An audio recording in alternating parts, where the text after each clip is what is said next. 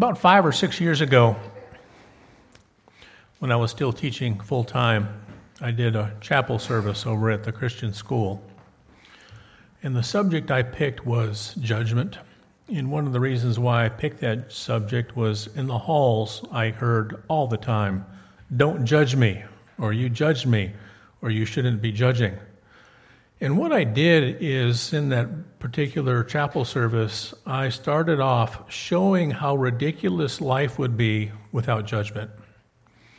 And the first picture I showed up on a slide behind me was a picture of a bunch of kids in a gym trying out for a basketball team. And there were 60 students, 60 male students all lined up, and the coach was there with a whistle and a clipboard. And I said that this coach in the next uh, couple hours was going to put the kids through a bunch of drills and play some scrimmages. And based on that, he was going to make a judgment on whom to keep on the team and who he had to let go, seeing that he only had uh, uniforms for maybe 14 or 15 students. And I asked the students, by making that judgment, was he evil or was he wise? I guess if he was evil, then he would have to go through the students and number off one, two, three, four. One stay and twos, threes, and four. He is sorry, maybe better luck next year. Doesn't that sound silly? Okay, the second picture I put up there was a man that was sitting in the human resources department with a stack of resumes on his desk. And with those resumes, he had to make a decision and he had to make a judgment of who to invite in for an uh, interview. And he made his decision based on experience and education. And I said, Was the human resources manager evil or was he wise? I guess if he was evil, he would have to throw the resumes up in the air, and the ones that ended face up were the ones he interviewed. Isn't that silly? Here's the one that got him.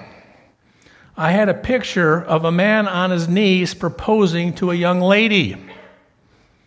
And I said, Are you going to say yes or no? If you made a judgment based on his character, I guess you're evil. In order to be not evil, you had to flip a coin. I says, Are you happy with that? And every girl in the place went, Ooh, no. We make judgments all the time. And I think you would be shocked at how many judgments you made. Last night you made a judgment. I worship tomorrow. Should I pray for it? Should I go early to bed and get rested for our worship service tomorrow? Should I clear the calendar? Should I make the food for the potluck tonight or should I scramble in the morning? But these are judgments we make all the time. We get up in the morning. Should I pray for the message? Should I t- pray for my heart? Should I pray for the preacher? Should I pray for the church? Should I pray for the worship service? And yes or no, yes or no, yes or no. We make decisions and judgments all the time. Well, today what I'm going to do is I'm going to talk about our third installment of judgments, and I had no idea when we started it was going to go into three lessons, but this is going to be the win. And the answer is all the time. I'm going to read three chapters of the Bible. I've specifically picked three chapters. I'm going to tell you what they are. They're Luke 7, John 9, and John 11. Let me tell you why I picked these chapters.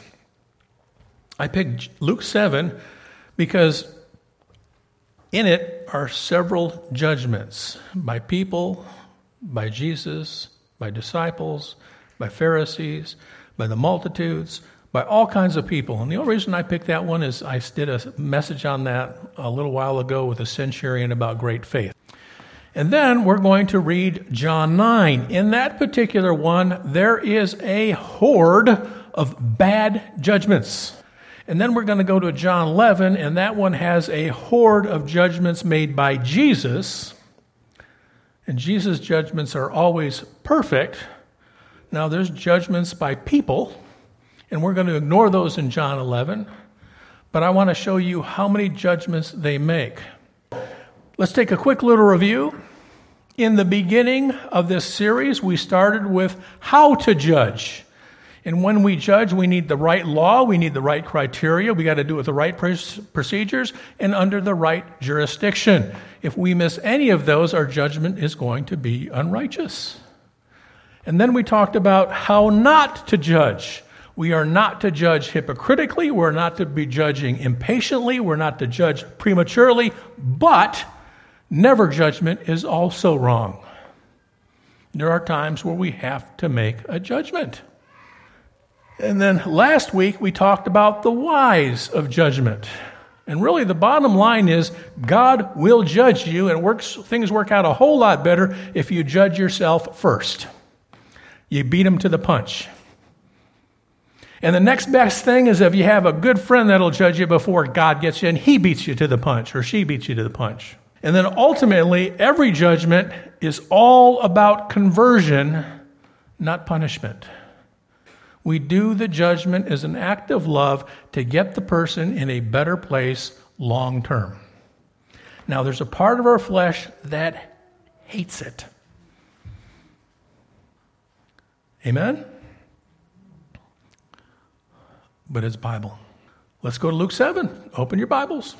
I think you will be shocked at how many judgments are you going to find in Scripture. And I don't want to turn this into a classroom, but at the same time, if you see a judgment, look up from your Bible and kind of give me eye contact to see if you're with me. So I'm going to read this whole chapter, all 50, is it 50 verses? Yeah, all 50 verses. Verse 1.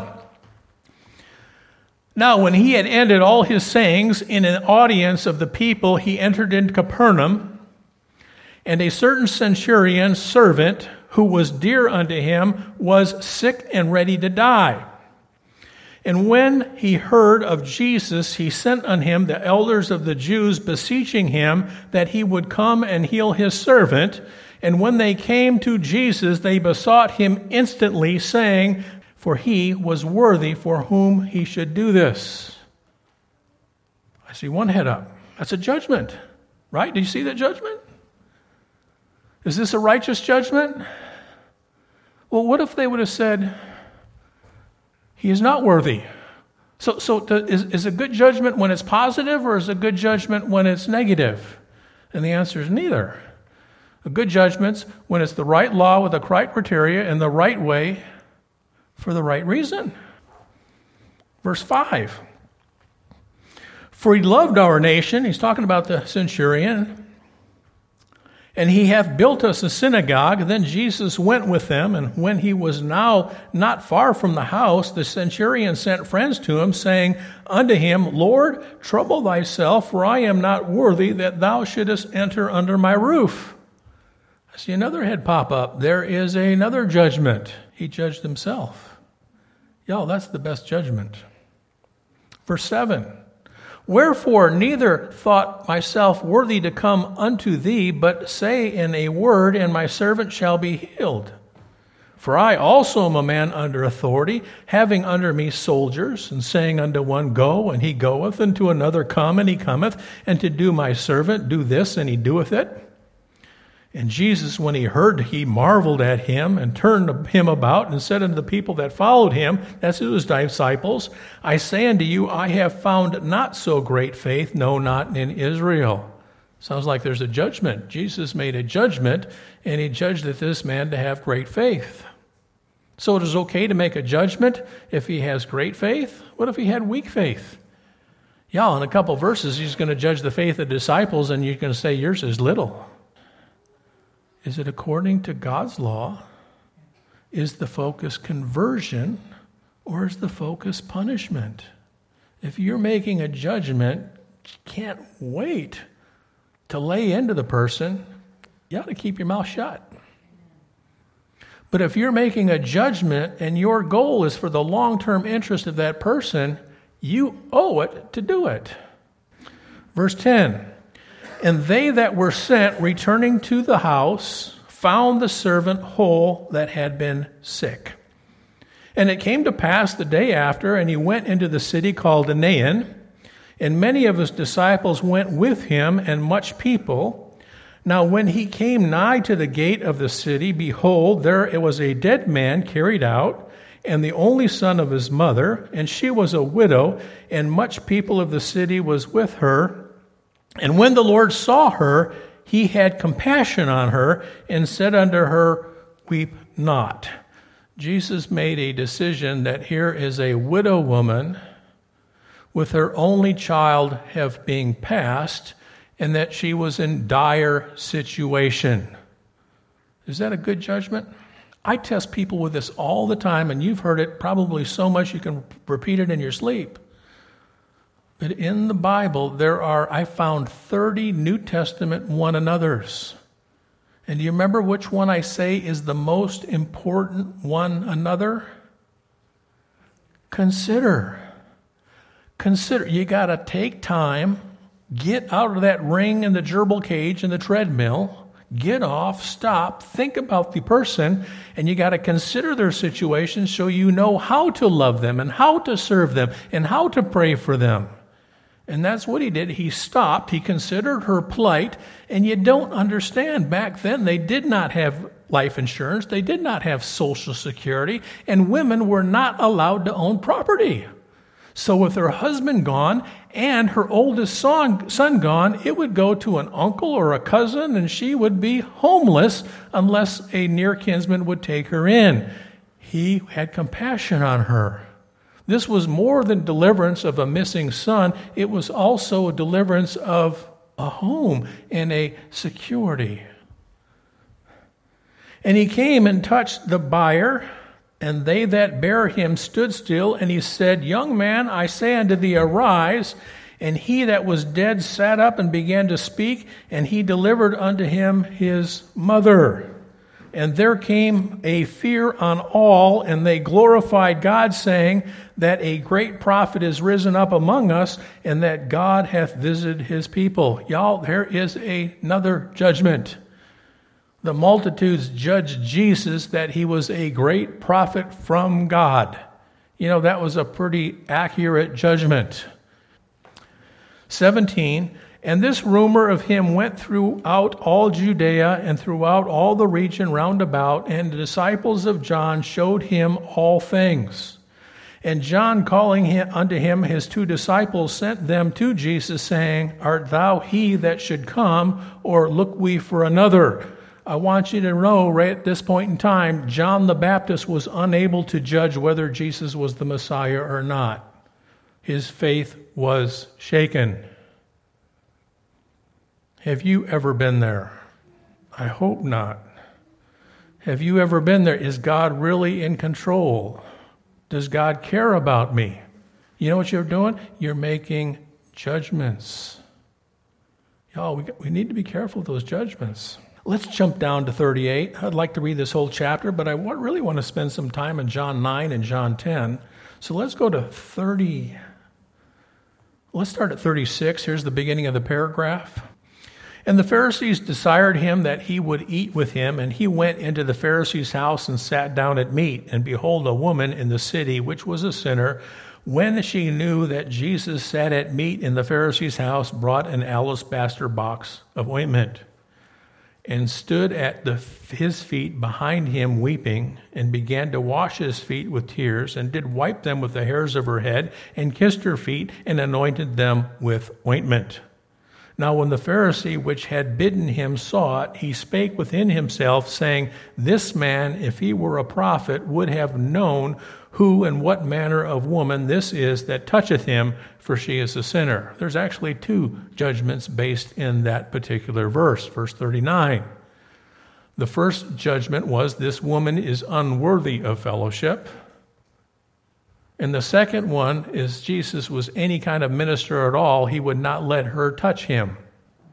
Was that righteous judgment? No. Why? Because they were using personal law and personal opinion to make that judgment. Verse 40 And Jesus answering said unto him, Simon, I have somewhat to say against thee, to, unto thee. And he said, Master, say on.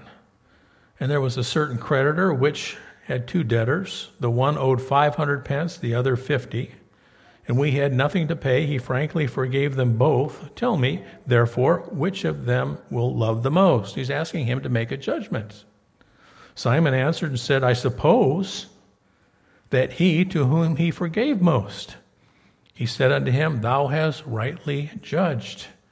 And he turned to the woman and said, Simon, seest thou this woman? I entered in thine house. Thou gavest me no water for my feet, but she washed my feet with her tears and wiped them with the hairs of her head. Thou gavest me no kiss, but this woman, since the time I came into, ceased not to kiss my feet. My head with oil thou didst not anoint, but this woman hath anointed my feet with ointment. Wherefore I say unto thee, her sins, which are many, are forgiven, for she loved much. Sounds like a judgment to me. But to whom little is forgiven, the same loveth little. And he said unto her, Thy sins be forgiven. And they that sat at meat with him began to say unto themselves, Who is this that forgiveth sins also? So the Pharisees judged Jesus to be a heretic for having forgiven sin. And then finally, verse 50 Thy faith has saved thee. Go in peace. Jesus judged this woman to be a person of faith. Y'all, there's a lots of judgments going on here, isn't there? So turn forward with me and let's go to John chapter 9. And I want to read this. This is just loaded with inaccurate judgments, is the best way I can put it. Y'all, when is judgment appropriate? When the verdict is agreeable? No. When is judgment, whose, whose judgment is appropriate? Only by an officer of the church? No. When is the judgment appropriate? Only when there's a conflict? No. Where ought judgment take place? In private? Not always. The fact is, the average person makes dozens of judgments every day. The child of God has to make sure he or he or she is using the law righteously, the right criteria, the right procedures, and the right jurisdiction. No, we, we're forced to make judgments, but we got to make sure when we make the judgments it's according to God's law and not our opinions. Let's go to John 9. I'm going to read the first two verses. And as Jesus passed by, he saw a man which was blind from birth. And his disciples asked him, saying, Master, who did sin, this man or his parents, that he was born blind? Y'all, that's a judgment there. And you know what my judgment is? The disciples never read the book of Job. I know that's silly, right? What is the assumption there? Bad things happen to bad people. Is that God's law? Nope. They are holding this man to a criteria that is unscriptural. This is the disciples that were under Jesus. Okay, it's easy to do. Okay, let's skip down now to verse um, 14. 14. Let's go 13. That's the beginning of the paragraph. They brought to the Pharisees him that was aforetime blind and it was the Sabbath when Jesus made clay and opened his eyes. Then again, the Pharisees also asked him how he had received sight. He said unto them, He put clay upon my eyes, and I washed, and do see. Therefore, said some of the Pharisees, This man is not of God, because he keepeth not the Sabbath day. Others said, How can a man that is a sinner do such a miracle? And there was a division among them. Y'all, there was a bunch of judgments going on there. This man, some men said he's a heretic, and some man says he's a good man. What were they keeping it to? It looks like they were using the law. What was problem? The problem was God would rather have mercy and obedience than sacrifice. And when there's someone sick, the love and the compassion preempts the letter of the law. So Jesus was okay. Let's uh, keep on reading, verse 17. They say unto the blind man again, What sayest thou of him? And he hath opened thine eyes. He said, He is a prophet. But the Jews did not believe concerning him that he had been blind and be- received his sight until they called his parents of him that received his sight. So the Pharisees judged the healing to be a hoax. They didn't believe the events. They didn't believe the firsthand witness. They didn't believe the crowd. They were biased by Jesus who healed. Verse 19. And they asked him, saying, Is this your son, whom ye say was born blind? How then doth he now see? His parents answered them and said, We know not that, I'm sorry, we know that this is our son, and that he was born blind. But by what means he now seeth, we know not. Or who hath opened his eyes, we know not. He is of age, ask him. He shall speak for himself. These words spake his parents because they feared the Jews, for the Jews had agreed already that if any man did confess that he was the Christ, he should be put out of the synagogue. The parents made a judgment too. They judged that the bullies were more stronger than the truth. Let's look at the young man that got healed. Therefore, said his parents, he is of age, ask him. Then again called they the man that was blind, and said unto him, Give God the praise. We know that this man is a sinner.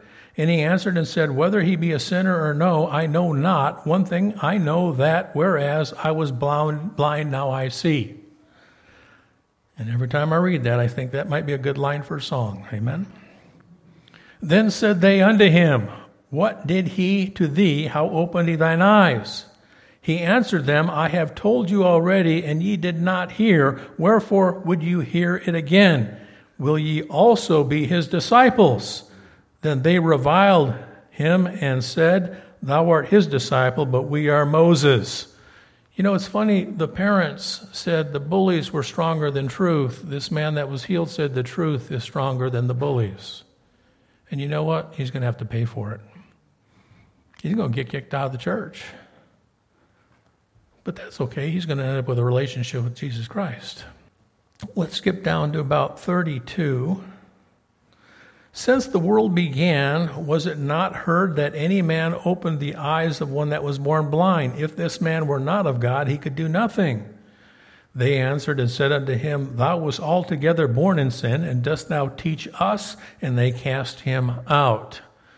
They made a judgment that this poor guy could never know more than them. Jesus heard that they had cast him out, and when he had found him, he said unto him, Dost thou believe on the Son of God? He answered and said, Who is he, Lord? Poor guy didn't even know. That I might believe on him. And Jesus said unto him, Thou hast both seen him, and it is he that talketh with thee. And he said, Lord, I believe. And he worshiped him. This man that was healed had a personal experience and he made a judgment that was Jesus and Jesus alone that healed him.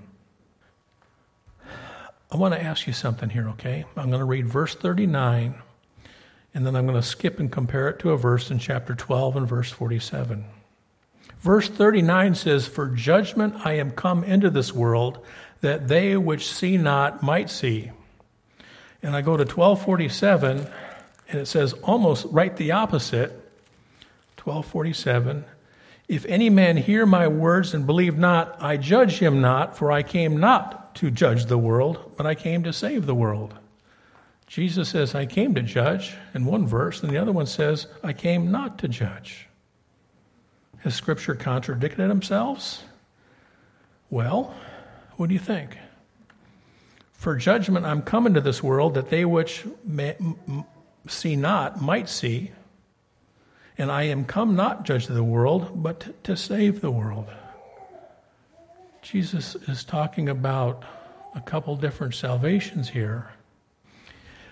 We're just about done with John 9, and we're going to jump over to John 11. John 11 was where Lazarus is raised from the tomb. Okay? There's going, we're going to look at a whole bunch of judgments by Jesus. But this is what I want you to notice He is dead in the tomb and he says, Lazarus, come forth, and he comes forth. There's only one source of life, and that's God. But then he comes forth, and then he says to man, Loose him, and man looses him. You got it? You got the difference? You understand the purpose of men in salvation? We don't give life, We loosen the people that already are alive. And that's our job, is to loose men. That's what we're here for. Okay, let's go to John 11. Let me read 1 through 15, and then I'm going to jump forward to about verse 30. John 11, verse 1. Now, a certain man was sick named Lazarus of Bethany, of Bethany, the town of Mary and her sister Martha. It was that Mary, which hath anointed the Lord with ointment and wiped his feet with her hair, whose brother Lazarus was sick. Therefore her, his sisters sent unto him, saying, Lord, behold, he whom thou lovest is sick. And when Jesus heard that, he said, The sickness is not unto death, but for the glory of God, that the Son of God might be glorified thereby. Now Jesus loved Martha and her sister and Lazarus, and when he heard therefore that he was sick, he abode two days still in the same place where he was. Jesus, Jesus judged that it would be most profitable if he delayed two days. That sounds like a crazy judgment, isn't it? Well, sometimes his perspective is a little bit different than ours. It's a little more broad, it's a little more encompassing, and he's not focused on the short term, he's also focused on the long term and he can judge circumstances a little easier. Me, I got to tell you the story. There was a time, this is way back when I was in North Carolina, and I was teaching an algebra class. And there was this one, I, I can say his name was so long ago, I don't even know where his, his name was Ron Darius. And Ron Darius went home and he told a terrible tale of Mr. Painter. That Mr. Painter made him stand up look to the back of the class and speak to the class. And she called me up after school. And they said, Mr. Painter, you got a phone call. So I go down to the office. I talk on the phone. It was like in the cartoons where you hold the phone this morning, all you can hear is, yada, yada, yada, yada. And I waited until it stopped. And then I said, Ma'am, are you done venting? Yes. I said, Would you like to know the context? Yes. I said, Did he tell you we were reviewing for a test? No. Did he tell you that all the answers were on the front board? No. Did he tell you that everybody in the class had to recite an answer at least two or three times? She said, I'm going to kill him. and I said, Don't kill him too bad. Jesus has a broader perspective than our tunnel vision. So let's move on forward. Where did I leave off? Verse 6. Okay, let's go verse 7. Then after that saith he to his disciples, Let us go unto Judea again. His disciples say unto him, Master, the Jews of late sought to stone thee, and goest thou thither again? Jesus answered, Are there not twelve hours in a day? If any man walk in the day, he stumbleth not, but because he seeth the light of this world. But if a man walketh in the night, he stumbleth because there is no light into, unto him. Y'all, he made two judgments. He said, first of all, my mission, my ministry is more important than my personal safety. And then he said, I got a judgment here. It's better to walk in the day than to walk at night. Verse 11 These things said he, and after that he saith unto them, Our friend Lazarus sleepeth, but I go that he I might wake him out of sleep. Then said his disciples, Lord, if he sleep, he shall do well. Howbeit Jesus spake of his death. But they thought that he was spoken of taking of rest and sleep. Then said Jesus unto them plainly, Jesus is dead. And I'm glad for your sakes that I was not there to the intent ye may believe. Nevertheless, let us go unto him. Here's a judgment.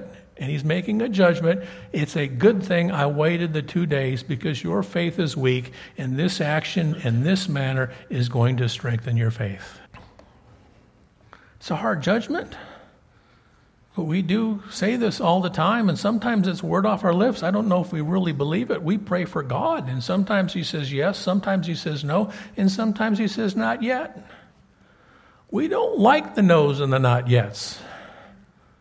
But his judgment is always perfect, and he knows when yes is appropriate, no is appropriate, and not yet is appropriate.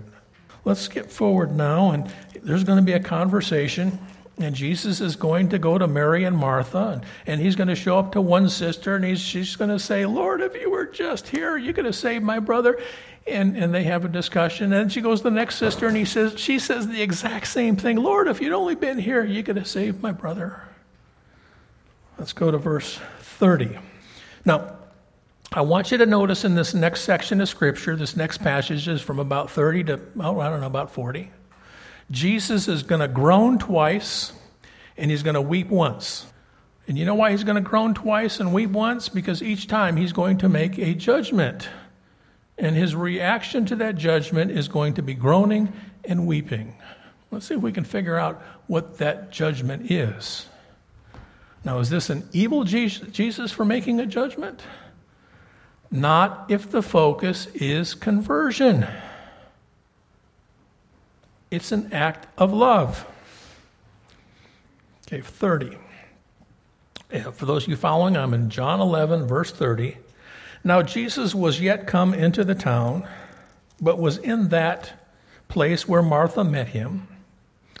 The Jews then went, I'm sorry, which were with her in the house, and comforted her when he saw Mary, that she rose up hastily and went out, followed her, saying, She goeth unto the grave to weep. Wrong. That's an incorrect judgment. She assumed that she was in the middle of mourning, and she was not in the middle of mourning. She was in the middle of seeking Jesus. Then, when Mary was come where Jesus was and saw him, she fell down at his feet, saying unto him, Lord, if thou hadst been here, my brother had not died. When Jesus therefore saw her weeping, and the Jews also weeping with her, came with her, he groaned in the spirit and was troubled. Y'all, what troubled him? Now, the Jews are going to make a judgment that he's groaning and he's weeping because his best friend just died. That's not why he's doing it. He made a judgment. You know what the judgment is? All that stuff in here never made the 18 inch drop to here. They just don't get it. Words of the resurrection was nothing more than words off their lips. It never made that to the heart where it went to their faith, their aspirations, their confidence, their expectations, and their peace and he groaned and said, Where have ye laid him? This is the Son of God. Do you think he really didn't know? They said unto him, Lord, come and see. No. He's saying, No, multitude, you come and see. I already know what's there. And I already know what's going to happen. And I already know how it's going to turn out. Jesus wept. Why did he weep? Because they just didn't get it. He's making a judgment about their faith. Then said the Jews, Behold, how he loved him. Wrong. And some of them said, Could not this man, which opened the eyes of the blind, have caused the, that even this man should not have died? The answer is, Of course he could, but he purposely delayed two days for their benefit. I don't get it.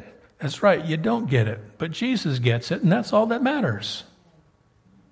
Jesus, therefore, again, groaning in himself. See, two groans and one weeping. In himself cometh to the grave. It was a cave with a stone lay upon it. Jesus said, Take ye away the stone. Martha, the sister of, that, of him that was dead, saith unto him, Lord, by this time he stinketh, for he hath been dead four days. Jesus said unto her, Said I not unto thee that if thou wouldst believe, thou shouldst see the glory of God? Do you believe or not? Then they took away the stone from the place where the dead was laid, and Jesus lifted up his Father, and Jesus is going to make a judgment about our Heavenly Father. Let's look at this judgment. Father, I thank thee that thou hast heard me, for I knew that thou hearest me always. But because of the people which stand by, I said it, that they may believe that thou hast sent me. Lord, I'm making a judgment for you, and you're a merciful God, and you hear his people, you hear your son, and you know what? You are worried about their faith. And he had thus cried with a spoken voice, I'm sorry, when he had thus spoken, he cried with a loud voice, Lazarus, come forth. Y'all, Lazarus did not say the sinner's prayer. He was dead.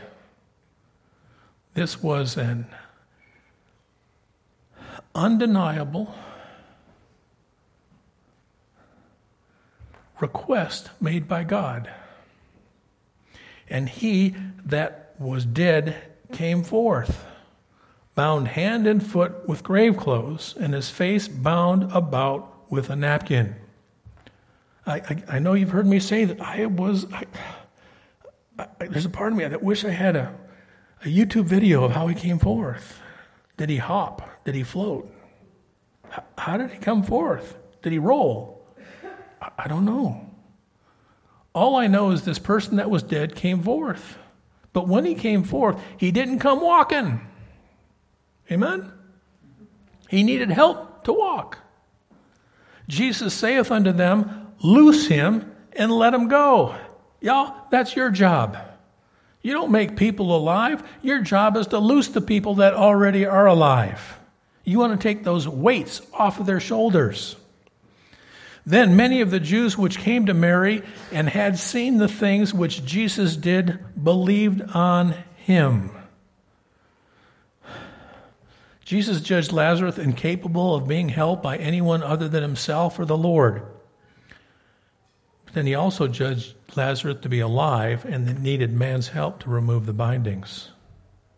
You isn't that a neat story? And it's more than a story, it's a real live account. Now, I hate to break the bad news to you, but Lazarus died again. But now I get to tell you the good news. He's going to rise again. And so will your parents and grandparents, and so will you. That's your hope. So, in the meantime, what's our job as children of God? To look for other children of God and to loose them. We're not trying to breathe life into them, we're trying to loose the people that already have life in them. And you know what? Sometimes you need to make a judgment to help people move along. But if you do it with the right law and the right criteria and the right way with the right motive, you know what? It'll be righteous judgment. If your focus is conversion and not punishment, you know, you'll be doing the Lord's work and we'll be helping people into the kingdom of heaven. And that's what our job is. So the question is, is when do we judge? All the time. Do we always do it right? Nope. But we can try.